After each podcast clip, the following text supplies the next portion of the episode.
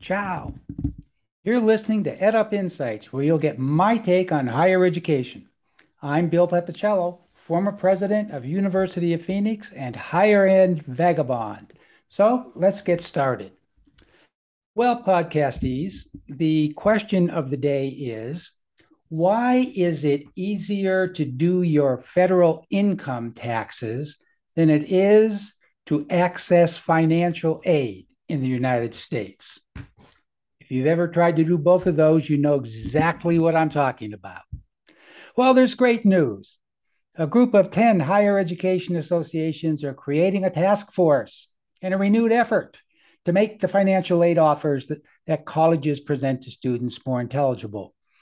Uh, they're going to try to standardize information so that the uh, applicants will understand it and will know exactly what they're getting, when they're getting it, and how they can use it. Yeah, right. now, we all know that college pricing can devolve into uh, basically an opaque mix of terminology. How's that, huh? And that terminology includes things like tuition, fees, discounts, net price, funded financial aid, unfunded financial aid, federal student loans, private student loans, scholarships, grants, work study. Okay, you get the idea. This system is so complex that even higher education experts find it confusing. So, this can really make the process of applying to college and choosing an institution difficult for students and families, especially those who are uh, price sensitive, uh, for lack of a better term, or, or who aren't familiar with the ins and outs of the system. And that's almost everybody who hasn't already been inside the system. So, you know, and it's particularly concerning for underrepresented and low income students uh, because those people oftentimes think in the first place that they can't afford to pay for college. And trying to get financial aid doesn't make that any clearer for them. Now, for a long time, uh, some higher education leaders and some lawmakers have tried to standardize financial aid uh, packages. But so far, the idea hasn't really uh, taken hold and, and, hasn't reshaped the higher education marketplace. For instance, in 2012, the Department of Education asked institutions to voluntarily adopt a standardized form known as the Financial Aid Shopping Sheet. Try to say that three times fast. And this was intended to help students compare college costs and financial aid packages. Well, only about 1,900 institutions agreed to use it, uh, and there were more than 4,700 degree granting Title IV institutions at the time. Uh, in another effort, bipartisan legislation was introduced in 2019 and again in 2021 um, that would have required the Education Department to create standard terminology and a format for financial aid offers. It called for a consumer friendly form, including information um, like a, imagine this, a student's estimated cost of attendance, financial aid uh, that does not be, need to be repaid, and loans being recommended within financial aid packages. Not surprisingly, lawmakers never voted on either one of these bills. But this new task force, called the Paying for College Transparency Initiative, will again try to create a set of standards or principles for financial aid officers. However, no deadline has been set for this, uh, this organization to complete its work, and any recommendations that it produces will not be binding. Well, whoopee.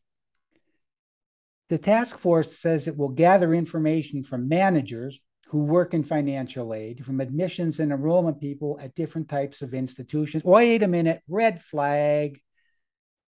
Isn't there someplace else we ought to be gathering information from? And we're told that the financial aid community is excited to engage with this group, this task force, because they want a workable solution. The members of the new task force include people from ACE, from the American Association of Community Colleges, the American Association of State Colleges and Universities, um, the National Association of Independent Colleges. Again, wait, red flag. The problem here with all of this is that insiders created this problem, and now they're gather, gathering together to see if they can solve this problem. Uh, it's a little bit sounds to me like the fox guarding the hen house. In any event, I don't think there's any great hope for progress here. Now, another study was conducted um, a couple of years ago in which a thousand students were surveyed. and they included high school students, current college students, current graduate students, recent graduates, um, and essentially people who had, by and large, gone through the financial aid uh, shopping process at least once. Um, and what's interesting is that of, of all these people, uh, almost three quarters reported confusion over a, a, a, number that they had to produce or a word that was used uh, in, in their notifications. So let's take a look at some of the things that this study uncovered about issues with financial aid. And if you're surprised by any of these things, I'm surprised that you're surprised. First of all, many consumers said that they found either the dollar amounts or the wording unclear in the whole process. Second, financial aid notifications were intended for audiences who least understood um, what the, the, the words and the numbers meant. We also discovered there's a wide disparity between what experts and consumers find confusing. Imagine that. And finally, consumers find things unclear for different reasons. So let's um, let's delve into these things a little bit. First of all, students who need help paying for college are the ones who are most confused by the rewards letters. Um, applicants don't understand, in particular, what or why or how calculations are made. It's sort of like your income taxes. There are all kinds of uh, formulas that make no sense to the common man or to anybody else um, that one needs to navigate in order to, to uh, pay your taxes or to get financial aid. Secondly, financial aid experts and students' perceptions about what information on awards letters is unclear. Um, again, not a surprise since insiders come up with the, the, the process um, and expect people who had nothing to do with the process to understand it. Now, students identified a larger range of amounts that they reported to not understand than what financial aid, uh, experts expected. imagine that. Students also reported that uh, there was more unclear wording in the grants and scholarships and loan options and other potential education benefits um, than what financial aid experts thought that uh, those people would report. So, what we're finding out here is that students who have been through the college shopping process and the funding process, often more than once, still do not understand basic information like terms and figures, even with a glossary on that same document. In other words, consumer comprehension in the financial aid process is worse than originally thought.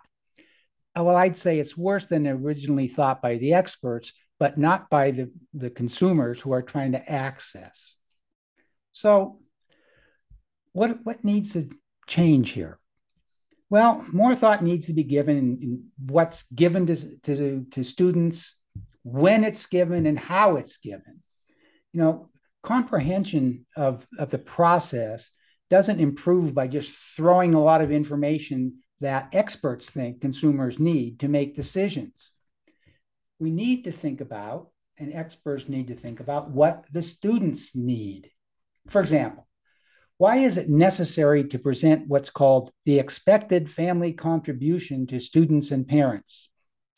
You know, it, it's a made up number um, generated by some complex calculation with, as far as I can tell, no real uh, link to reality, uh, trying to determine what a family can contribute to a student's education. And it just basically confuses everyone.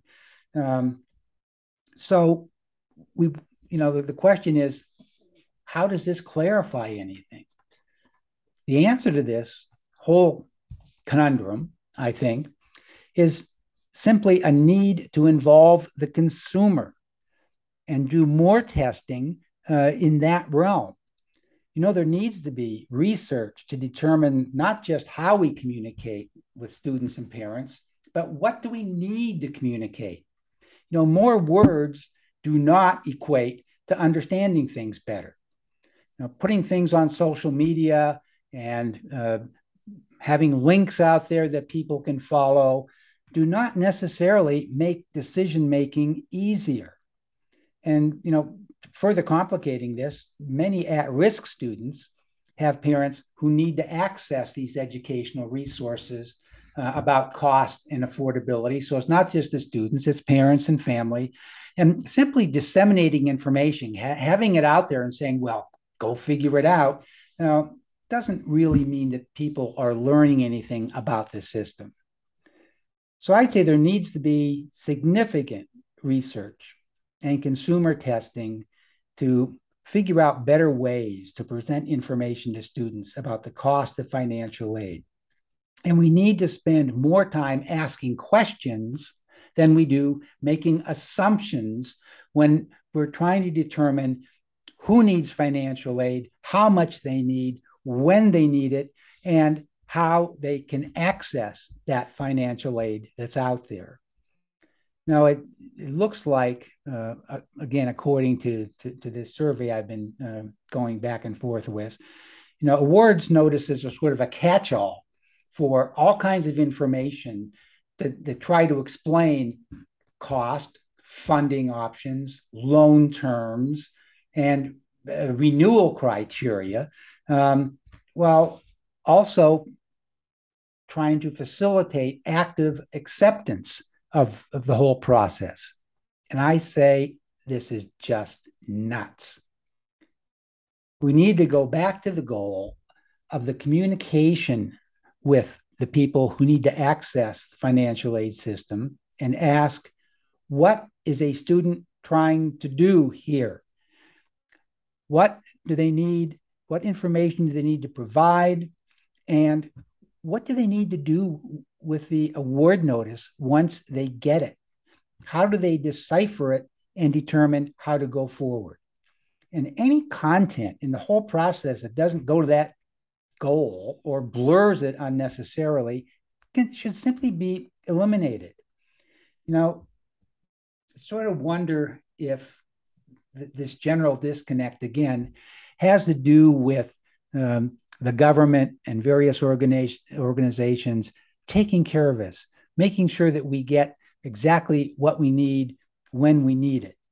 Well, I think, again, as I've been saying, insiders see it much differently than those of us on the outside who are trying to access the system.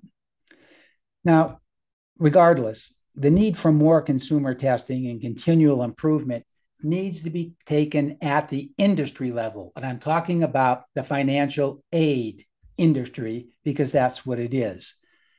It's not a burden that should be shunted off on, uh, on institutions or individuals. And it needs to be reviewed and redone and simplified.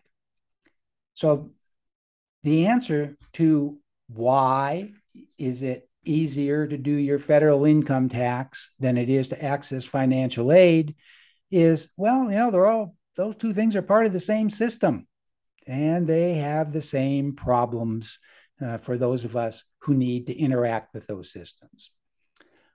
So, with that, I'm going to step off of my soapbox for the day and invite you to listen to the next exciting episode Ciao